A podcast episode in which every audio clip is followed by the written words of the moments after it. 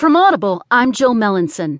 From the Washington Post Politics section, Jim Tankersley writes Donald Trump's new team of billionaire advisors could threaten his populist message. Republican presidential candidate Donald Trump on Friday announced a new team of ultra rich financiers and businessmen as his core economic advisors, a move that brings high profile names to his inner circle, but also may step on his populist claims to save America's middle class.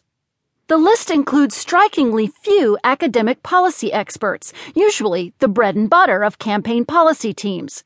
Instead, the advisory team of 13 men and no women reflects a wide range of people from the higher echelons of American finance, including hedge fund managers and real estate investors. The median net worth of Trump's official economic advisors appears to be at least several hundred million dollars. That wealthy group includes Harold Hamm, a self made oil billionaire who was a top energy advisor to Mitt Romney's 2012 presidential campaign.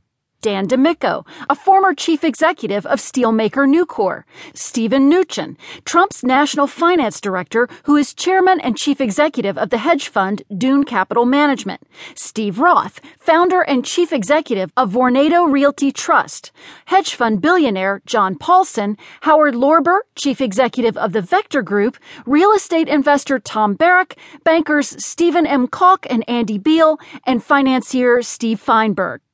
The only academic economist on the team, the only one who has a doctorate in economics, is Peter Navarro of the University of California at Irvine, who focuses on trade with China and who three times ran unsuccessfully for public office in San Diego. The leading tax expert is Stephen Moore, who founded the Club for Growth and was a longtime columnist for the Wall Street Journal. There's a former U.S. Senate candidate, David Malpass, who served in the Reagan and George H.W. Bush administrations. On a campaign staff level, the team is led by Policy Director Stephen Miller, a former aide to Senator Jeff Sessions of Alabama and Deputy Director Dan Kowalski. Trump's outsider crew at times conflicts with his message of economic populism. He has painted Democratic nominee Hillary Clinton as the candidate of Wall Street, but his team is filled with hedge fund managers, bankers, and real estate speculators. Hedge fund manager John Paulson made a fortune betting against the U.S. housing bubble before the financial crisis. Among the subsidiaries for Lorber's company is the fourth largest tobacco company in the United States. I am pleased that we have such a formidable group of experienced and talented individuals that will work with me to implement real solutions for the economic issues facing our country, Trump said in a statement announcing the team. For too long, we have watched as President Obama and Hillary Clinton have ruined our economy and decimated the middle class. I'm going to be the greatest jobs president our country has ever seen. We will do more for the hardworking people of our country and make America great again. But others sharply criticized the choice.